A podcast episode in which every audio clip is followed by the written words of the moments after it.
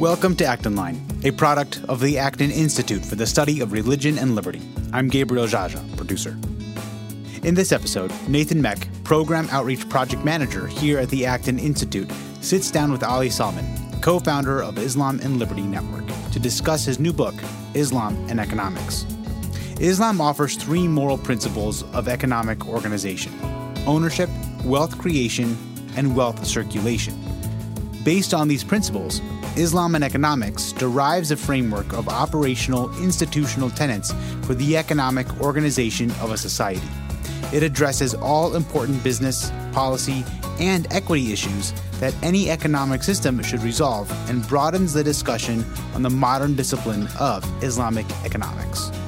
You can find additional resources in the show notes of this episode, as well as find previous episodes of Acton Line on our website at acton.org slash actonline. If you like this program, you can help us reach even more listeners by sharing it with a friend and leaving us a five-star review on Apple Podcasts. We welcome your comments as well. Acton Line is available on Apple Podcasts, Google Podcasts, and Spotify.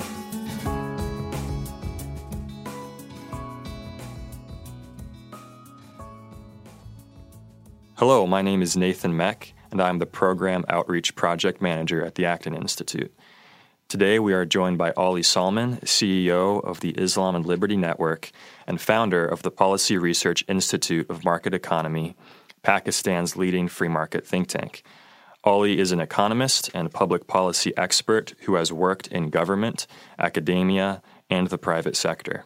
He formerly served as the CEO of the Institute for Democracy and Economic Affairs in Malaysia and is the author of the newly published book, Islam and Economics A Primer on Markets, Morality, and Justice. Welcome, Ali. Thank you so much, Nathan, for having me on your show. Thank you for being here, and congratulations on the publication of your new book. Thank you so much. It has been a pleasure and a great learning experience for me uh, with all of you at Acton while developing this. Yeah, and this is an important work, and I can't wait to dive into some of its themes with you here. Um, but first, can you tell our audience what the book is about? Um, this book, as, uh, as the title suggests, uh, essentially uh, explains my understanding of uh, the concepts of economic organization uh, of uh, as as we understand from Islamic history and a reading of Islamic texts, texts, Quran and Hadith, as well as the practices um, of the Prophet Muhammad and, and then his companions. So, uh, what I've tried to do in this book is not only a conceptual overview of certain principles of uh, economic organization, but also I've gone uh, further down to some operational and institutional tenets of this framework, answering questions such as uh, what should be fiscal policy, uh, what should be uh, price policy or trade policy, um, social welfare policy in such a framework. Uh, so, um, combining, um, uh, I think, my insights from economics and Islamic history, I have uh, tried to uh, present this case uh, in a very simple and accessible language, hopefully, especially to an audience uh, in the in the West who may not be familiar uh, with the background of uh, economic development and ideas in the Islamic history. It's fascinating how, like you said, you draw from the Quran and the teachings of Muhammad to develop an Islamic framework for business and economic policy. And I want to get into one of the topics that I found most fascinating from the book, and that was the concept of interest. And you write on the, the chapter you have on interest that if there is one topic that has received the most attention by writers about Islamic economics, it is charging interest on loans because this is considered absolutely forbidden in Islam. Um, the Quran uses the word riba for this practice and vehemently prohibits it.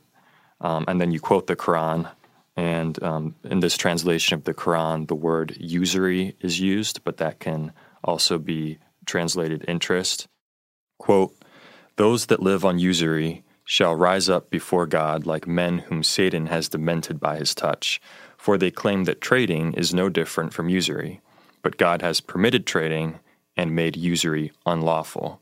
He that has received an admonition from his Lord and mended his ways may keep his previous gains. God will be his judge. Those that turn back shall be inmates of the fire, wherein they shall abide forever. So, this is a very strong condemnation of interest in the Quran. Um, can you tell us about what challenges this passage has posed for Muslims over the years? Yeah, thank you, Nate, um, uh, for uh, recalling this important part of uh, the discussion. Um, mean, first of all, if we go back to the early Islamic history, uh, when this uh, uh, challenge of riba came up, it was it is to be noted that um, it it was social prevalent social practice, and particularly loans which were given to the poor people uh, for meeting their consumption uh, needs, um, they were not able to service their loans in time, and then uh, then they had to pay. Uh, they were forced to pay principal and interest many times over, and that was the practice which Prophet Muhammad um, and also Quran um, termed as as riba and uh, forbade it uh, eventually. It took some years. It was not done, um, you know, in, in the beginning, but then uh, in the very in the very last sermon, Prophet declared uh, it's um, that it will not be applicable anymore, and he announced that um, any uh, interest uh, or riba which was receivable by any member of my family, I forego that. So he set a personal example. Uh, it also suggests that um, the key, uh, I think, the feature of, of riba, at least at that, in that society, was extreme exploitation on the basis of a loan given uh, to the people. Now, if we come into the modern history, uh, which I have addressed, and particularly in the evolution of the subject of Islamic economics, as Islamic banking. Um, you know, I, have noted that uh, the uh, the initial premise of uh, this debate in in the modern era was uh, this understanding um, that the Western capitalism system, the Western capitalist uh, structure, is essentially based on uh, savings and interest, banking interest is the most fundamental part of this uh, economic organization. Now, obviously, this is not uh, correct according to what we understand from the evolution of a capitalist structure of, of society. We know that uh, trade was important, entrepreneurship is important, uh, the evolution of uh, technology was extremely crucial. But it seems that the uh, modern uh, subject of Islamic economics, and particularly one of the founders, which I have addressed in, in, in the book, uh, Maulana Maududi, uh, one of the most influential scholar of last century, you know, s- sort of simplified uh, his understanding of, of, economic system with the interest and that led to that led to actually a contemplation of uh, the entire economic system, of which uh, maybe the banking interest was a small part. And um, uh, over the years, um, we, we, saw the emergence of uh, Islamic banking and finance on the pretext that they can come up with uh, alternatives uh, to, to riba, and that, that was called riba-free banking. Uh, though interestingly, before the evolution of Islamic banks, uh, there were Muslim banks which were established in India, in Egypt, in, in Turkey, um, in late uh, 19th century, 20th century earlier part. And we, saw that, we know that they were charging interest. So I think uh, this definition of what is riba and what was its social context and what is banking interest is is, um, is some you know something which has attracted uh, the most uh, scholarly attention in, uh, in, by the Islamic economist. Um, and and I don't and I don't think it, it is probably uh, one of their best one of the best uses of their intellect. I, I thought that you know there were and there are many important topics which the economist must address hmm. um, using Islamic um, history and examples, but um, uh, over uh, attention to this subject has probably uh, narrowed our focus too much. You know, the Jewish and Christian traditions have struggled with this question of usury as well. Um, there are Old Testament verses that condemn interest. For example, uh, there's a verse in Exodus that says, If you lend money to any of my people who are needy among you, do not be like a money lender to him, do not charge him interest. So even Thomas Aquinas actually argued against the charging of interest. Um, but today, Christians do seem more or less on the same page that interest is permissible, except, of course, if it's used dishonestly or excessively. But this is still uh, an issue in the Muslim world today. And there are a number of different responses that Islamic economists have given to the problem. And you mentioned Islamic banks as one interesting response. And some people find the methods of Islamic banks to be moral alternatives to riba, charging interest, and others see it as a different means to the same end as riba, a distinction without a difference. Um, can you explain in more detail what Islamic banking is and what your view of it is? Uh, yes, this is this is extremely important, and Islamic banking and finance has, has become quite popular, uh, not in the Islamic world, but also in, in other many other countries uh, who have uh, accepted this as part of the mainstream banking. Now, the basic premise of the evolution of Islamic banks, as they call um, it, was uh, indeed riba-free banking, and the idea that in an Islamic system uh, we should encourage trade. Um, and in trade, you know, there, there, are, there are risks. So you can have profit and you can have loss in the trade.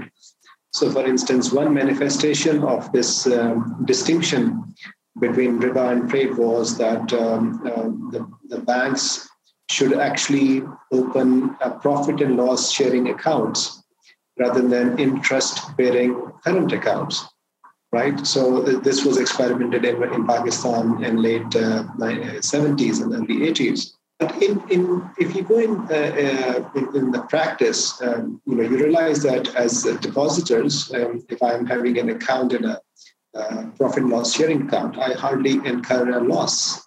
There may be a variation in how much earning I am making uh, based on the indicated profits, uh, but then there is still some profit at the end of the year.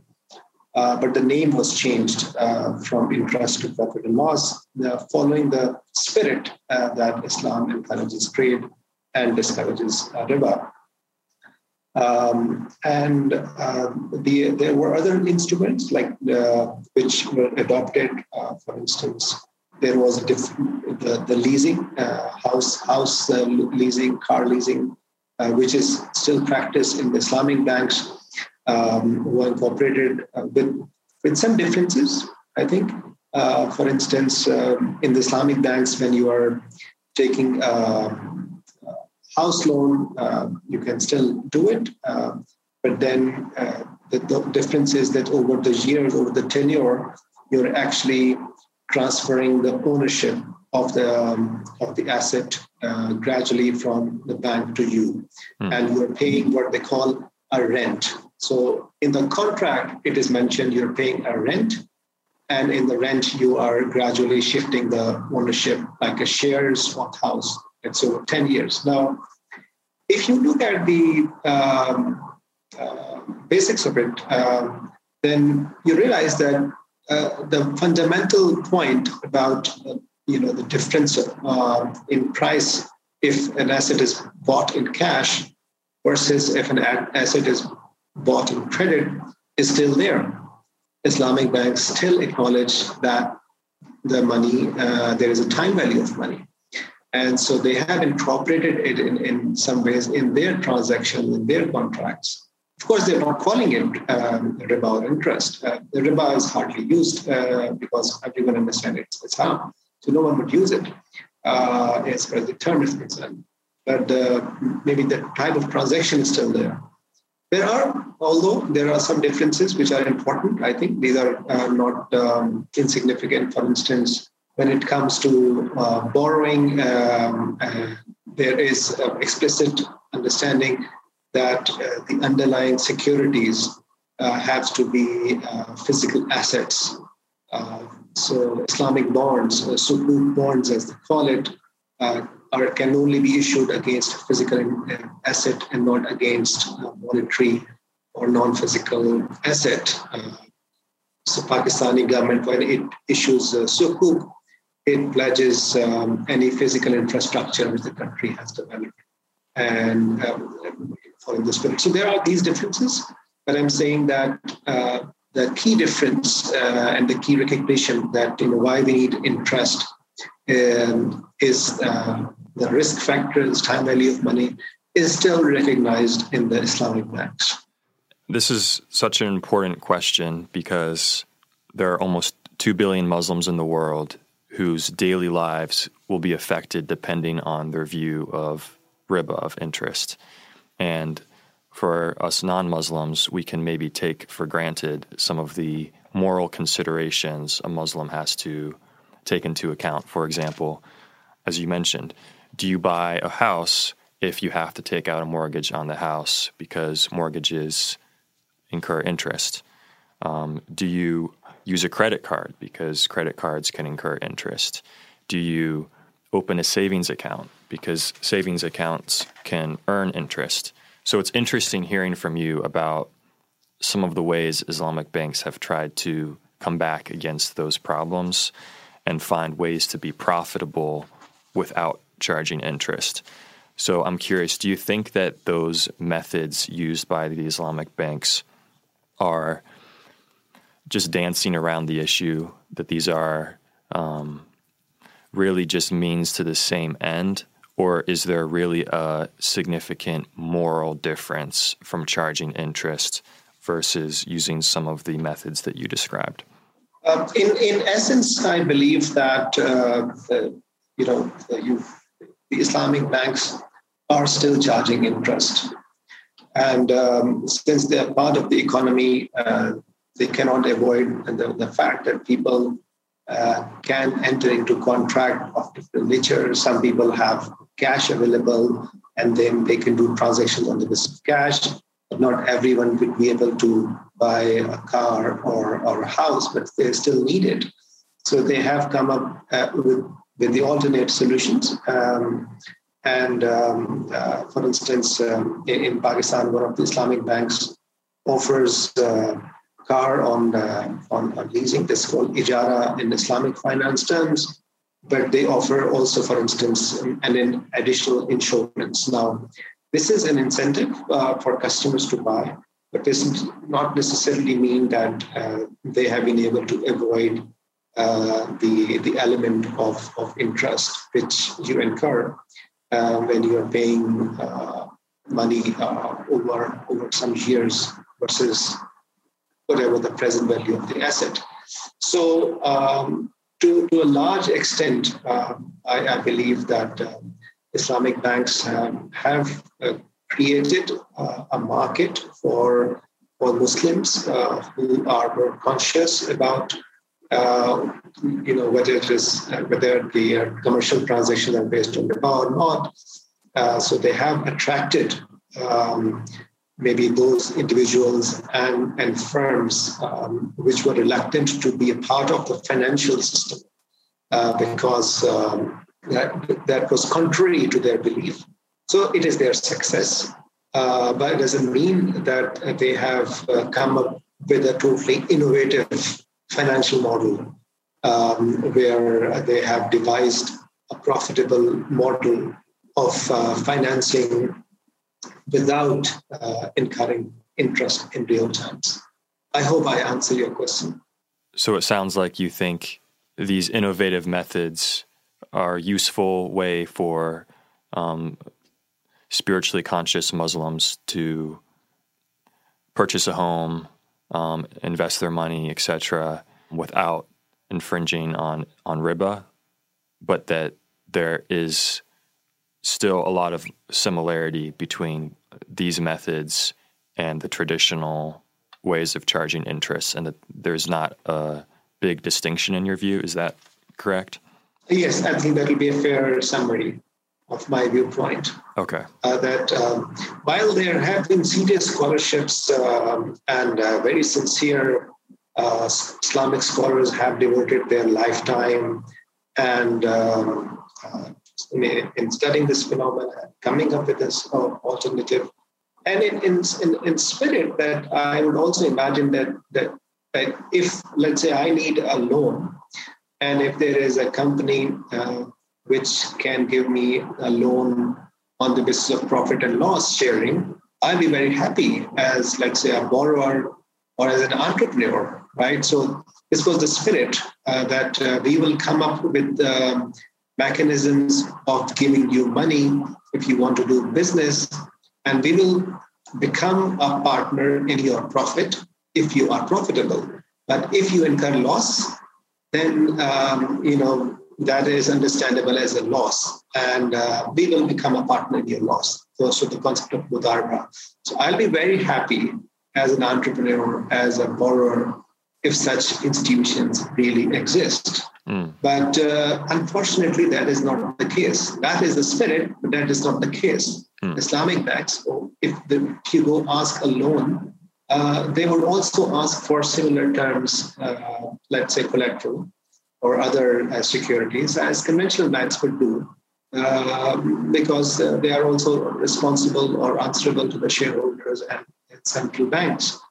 So, what I'm trying to see, say is that there is a need of such institution in, you know, in, in, in, that spirit. That was the, the whole spirit of of uh, profit and loss. But um, the Islamic banks uh, not have not yet discovered a model mm. where they can provide uh, these uh, authentic alternatives. I see. So there's a difference between theory and practice. That's right. Yeah. Their intentions are good and correct and moral, but they haven't yet figured out exactly how to accomplish what they're trying to accomplish.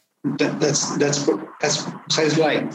And one more thing is like although the, the, the distinction uh, between uh, riba and, and uh, trading, uh, as you also quoted uh, verse from Quran, is well established. So, so clearly we should distinguish the, the both both transactions. But there is also a distinction between uh, you know a relationship between riba and, and sadaqah. That is the charitable giving. Now, a charitable giving is, is meant to be reserved for those people who need loan on a compassionate grounds. They are not business people.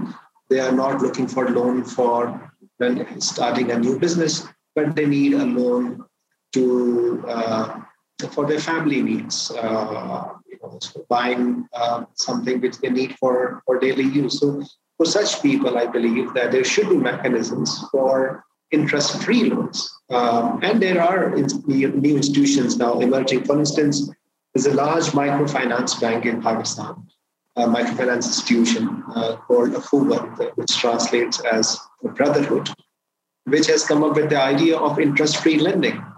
And they are interest-free. So they do not charge any interest when while they are giving loans to uh, small entrepreneurs.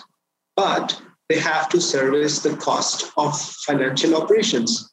So since um, uh, you know, and, and, and, their model is that um, we can actually uh, recover the costs of lending uh, and, and, financial operations uh, from donations. So, so let's say they will collect $110 uh, and they will keep $10 to meet their expenditures and they will give out $100 and they will receive back 100. dollars mm hmm So that is an interest-free uh, model, if you like. This, this was inspired by the same idea of a riba-free banking, but obviously you, you still have to service the, the, the costs.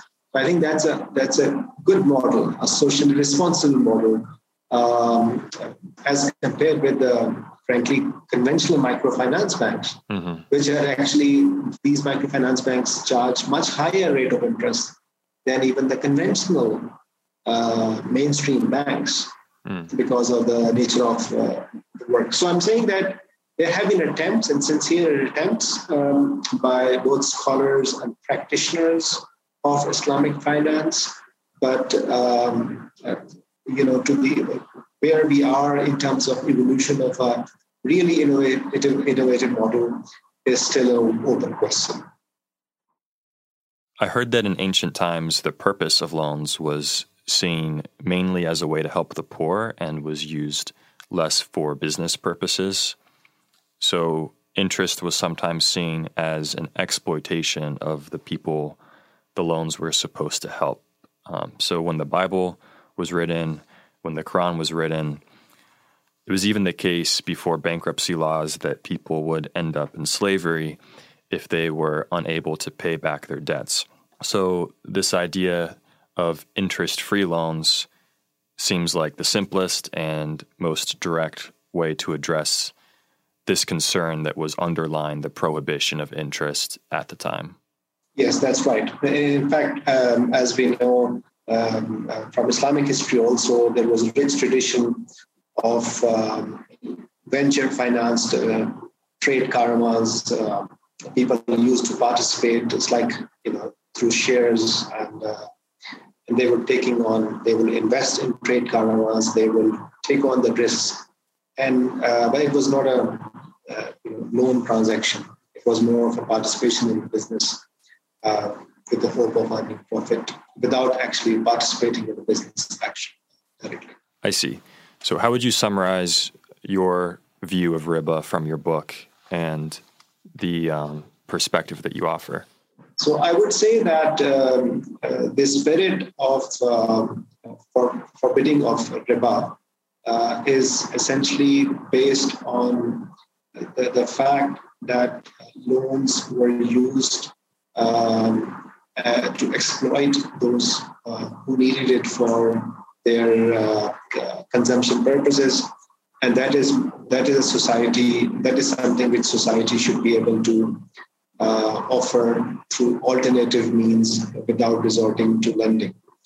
Whereas the modern practice of banking interest, uh, while it, uh, it has some features of uh, charging of interest, it is not uh, exploitative in the, in the same sense uh, riba was considered exploitative. So I maintain a distinction between uh, what is mentioned as riba in Quran and banking interest. Um, but I also believe that um, these practices can also vary from country to country and from society to society. And um, uh, you know, the, the key element is that um, uh, if, if loan is needed, then we should be able to provide it with, uh, without exploitation. So, how would you advise Muslims today who want to purchase a home and are faced with the dilemma of whether or not to take out a mortgage? I'm of the view that uh, there is no harm in uh, in buying the house on mortgage, even with the uh, conventional banking system or housing finance system. Uh, housing, house ownership uh, is, is a requirement, um, and therefore, if we do not have uh, sufficient cash to buy, I think these assets uh, can be acquired, um, and uh, Muslims uh, should feel that this is consistent with their belief rather than the way.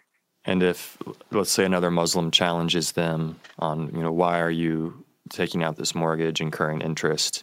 What's the quick answer they can give to why that type of interest is different from the interest talked about in the Quran? Uh, essentially, the interest which is mentioned in the Quran is based on the social practice of uh, exploitation and charging the interest many times over, which we do not see in, in modern and contemporary financial infrastructure, in which we can get a house on mortgage and then uh, pay a, a very nominal amount on, on interest Um, and therefore, I do not consider this as exploitative practice um, and, and consider it acceptable. Very interesting. Um, so I want to turn now to a second topic that I found fascinating from your book and, and to be very important, and that's the chapter on taxation. Um, I was fascinated how you built an Islamic argument for a limited government on your view of taxation.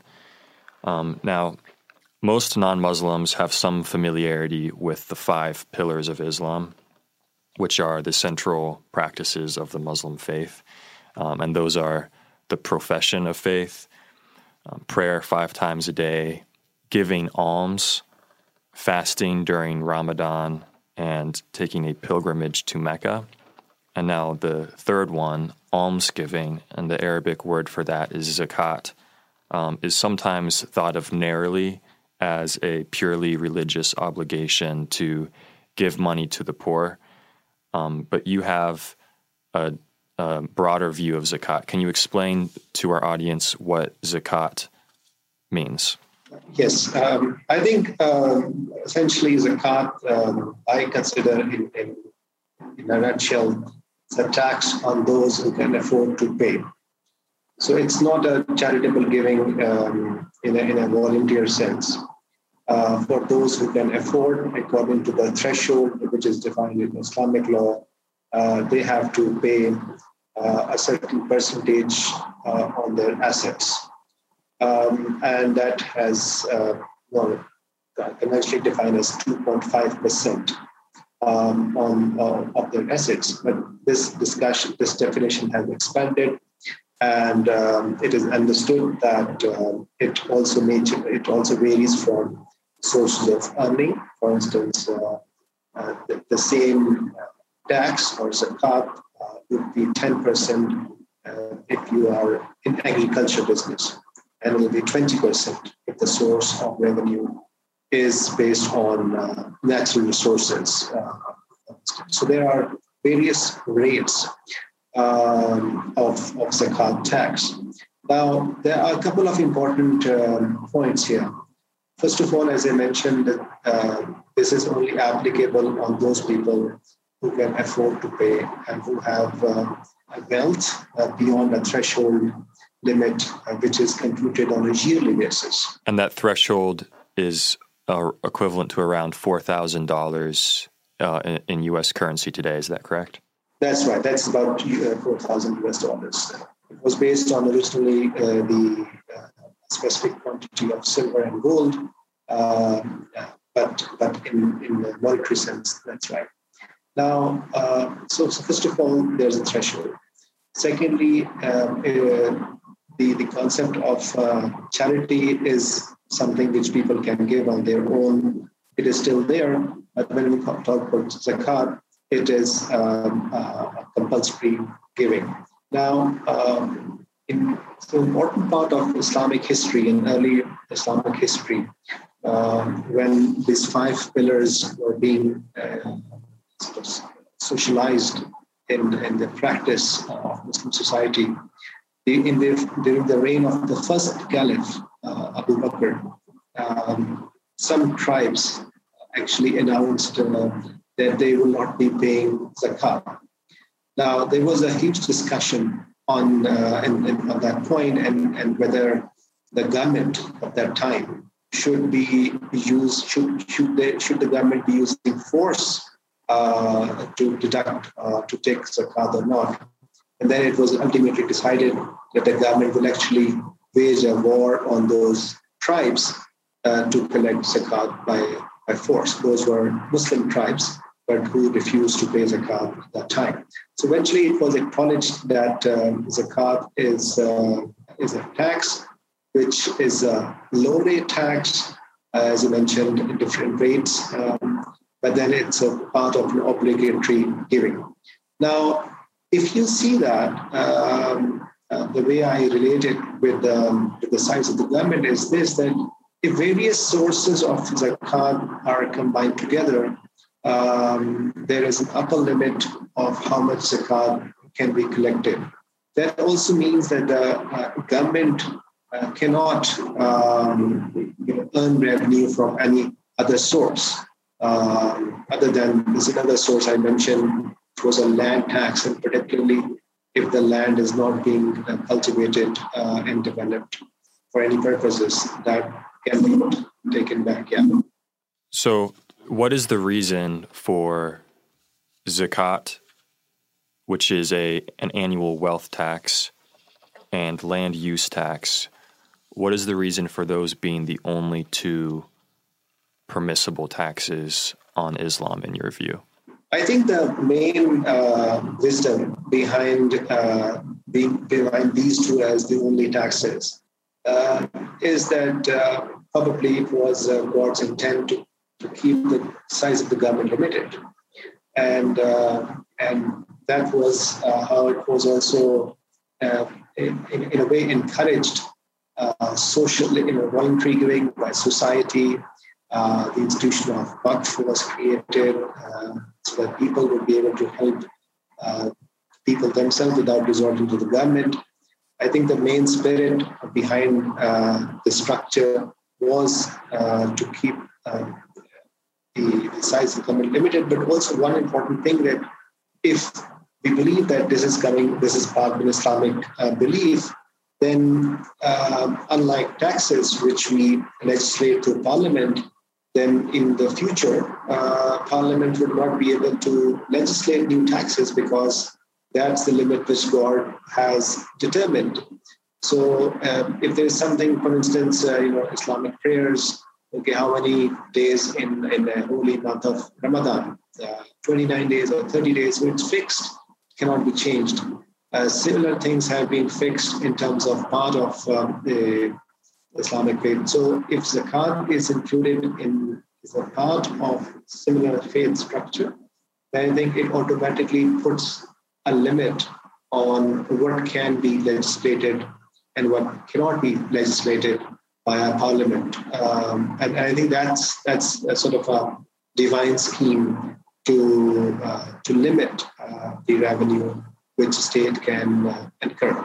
Certainly, we think of there's so many different types of taxes that are used around the world income taxes, sales taxes, but um, limiting it to just a land use tax and a wealth tax would seem to limit the revenue of a government, of course, depending on how large those rates are. But zakat, as you describe, um, has a maximum rate of 20%, but is usually only 2.5%. Um, can you explain the differences between who gets taxed 2.5% versus 20%? So the 2.5% is normally applicable on individuals. And uh, uh, then I mentioned the other rates in, in the book, for instance, uh, uh the 10% is applicable on agricultural produce uh, similar rates applicable on industrial produce and then treated in the same way. And then the 20% uh, rate is applicable if you are, uh, let's say, owning a mine or you know, doing something to uh, business extracting resources, uh, then the higher rate would apply, implying that there is limited amount of uh, compared to, let's say, the agriculture produces less of human effort involved in uh, the natural resources, although uh, it, it, will require investment.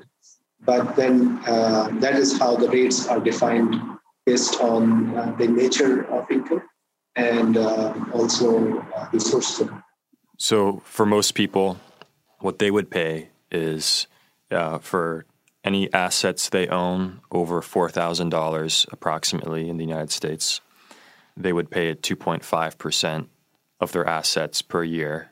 That's right. Plus a land use tax. And your argument is that um, these two types of taxes, the wealth tax and the land use tax, are the only two types of taxes um, with with precedent um, in the early days of Islam. Is that correct? Uh, this is this is my understanding. But let me also add something uh, which I think we uh, will be will be of interest. that um, in this in the early Islamic history, uh, the uh, governments uh, also waged wars, and uh, you know they they collected um, also uh, wealth by, by taxing their subjects. So that was an additional source of revenue coming uh, to the to the government at that time.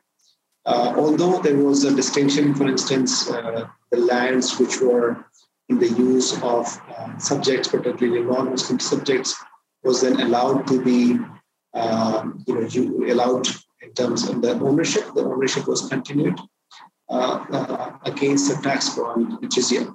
So there was another source of taxation when the non-Muslim subjects were included in the Islamic uh, government or caliphate, as, as we call it historically. So there were other sources of income. And also, uh, interestingly, um, this, uh, I also like the, the, role of tariffs. Now, um, historically, when um, in, in, in Medina, when the Prophet Muhammad established uh, the first Muslim community, the uh, tariff rate was kept at 0%. Uh, and he announced that there will be no tariff in my market. So anyone is welcome to bring uh, the goods and trade, the tariff would not be charged. And in, even in his time, in the other markets of the same city, uh, we know roughly about uh, 10% of tariff was being charged. So it's like an import tax. But in, in, in the market of Muslims, there was 0% tariff. The idea was to encourage the flow of trade, not to discourage it by tariffs. But um, we know that later on, uh, successive Muslim governments did introduce tariff um, uh, in, in, various uh, percentages. So it was practice. But since my work is essentially based on um, the early classical uh, practices um, within Islamic history, I've made this distinction in, in the book there. The uh, ideally speaking, for government to earn revenue, uh, their, sources should be limited to zakat, applicable different rates, plus a land use tax, which can be uh, used for infrastructure. So, why should governments, Islamic governments today, use this type of tax system? And will it work in practice? We know that most governments are reliant upon probably a lot more funding than they would be able to acquire through the type of system that you've proposed. Um, so, what? How would this work in practice? So, some countries have actually uh, done estimation. Uh, I would not say that they have implemented it. For instance, uh, Malaysia, uh, there was a study done that if uh, zakat is uh, today collected in um, in the same way in, in, in how it is prescribed, then it will uh, generate a considerable revenue. And I estimated that it, this was about uh, uh, 70% of uh, general sales tax collected at that, time, at that time. So it was not an insignificant amount. And if you add uh, other taxes, uh, like, like as I said, land, land use tax, then I think it can uh, further boost the government revenue. Uh, the rates itself, the rates on the zakat which I've mentioned, are not mentioned in in Quran. So there is a degree of interpretation there based on what historical evidences we, we have received. Uh, but we know that uh, this is uh, mentioned as part of the uh, Islamic belief. So I think the modern governments uh, can look into uh, uh, not in strictly the same sense it was uh, in which we understand today, but in, also can interpret it in uh, as a modern taxation. And take the spirit. The spirit is keep it low, keep it flat, do not uh, make it too complicated, um, and then um, and then you know use land taxes uh, to develop infrastructure so if we follow that spirit, then I think we can come up with um, uh, with a more sort of practical solution to it. But if we, of course, um, if we if we follow the literal um, traditional framework, then the, we might be limited. For instance, uh, Quran mentions uh, like uh, certain uh, areas on which zakat can be spent. Now, if we follow the conventional understanding, then there will be problems. Uh, but then scholars have done interpretation of it. Uh, for instance, uh, leading Islamic scholar uh, Javed Ahmad Ghamidi, who is now based in the US, um, has, has, has written about it, and he has argued that um, uh, this clause in Quran about uh, where zakat can be spent includes those people who collect tax, means entire government. So conventional understanding is that oh, zakat can only be spent by that particular department, like a zakat collecting department. But then the other interpretation is well, uh, the entire government is responsible for it.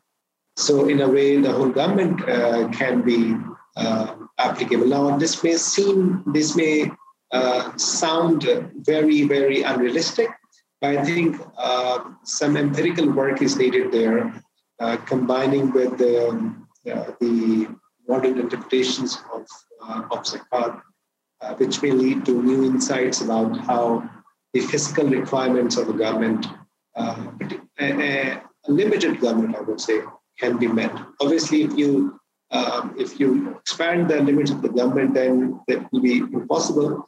But the whole idea of uh, using this framework is to introduce a divine limit, if you allow me to say that, on the size of the government. I'm fascinated by this tax proposal that you've laid out in your book, and I'd love to see some countries test it out in practice.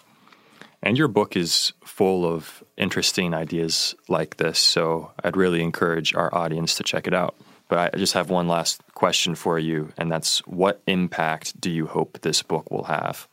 Well, I hope that uh, uh, the, the, the, readers will find it um, insightful in terms of uh, expanding their understanding of economic vision of Islam. And I hope that the readers will find that uh, it's not about just Islamic banking and finance towards contemporary Islamic economics discussion has a focus that's much deeper and it's much larger. So if by reading the book you realize that um, the understanding and practice of um, Islamic principles uh, does yield a comprehensive and practical economic system uh, with, uh, with details which can be elaborated, then I think this will, uh, this, will, this, will, this book will be successful. Ali, uh, thank you so much. I always learn so much speaking with you, and um, I really enjoyed your book. I encourage our audience to find your book, Islam and Economics, on acton.org's bookshop or by searching for it on Amazon. Thanks for joining us today, Ali.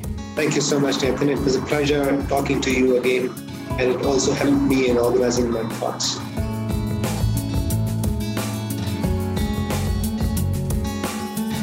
As always, thank you for listening.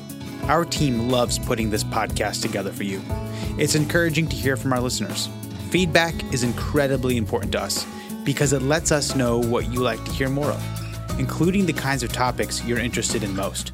If you have comments, feedback, or ideas for a show topic or interesting guest, you can email our team at actonline at acton.org. Until next week, for Acton Line, I'm Gabriel Jaja.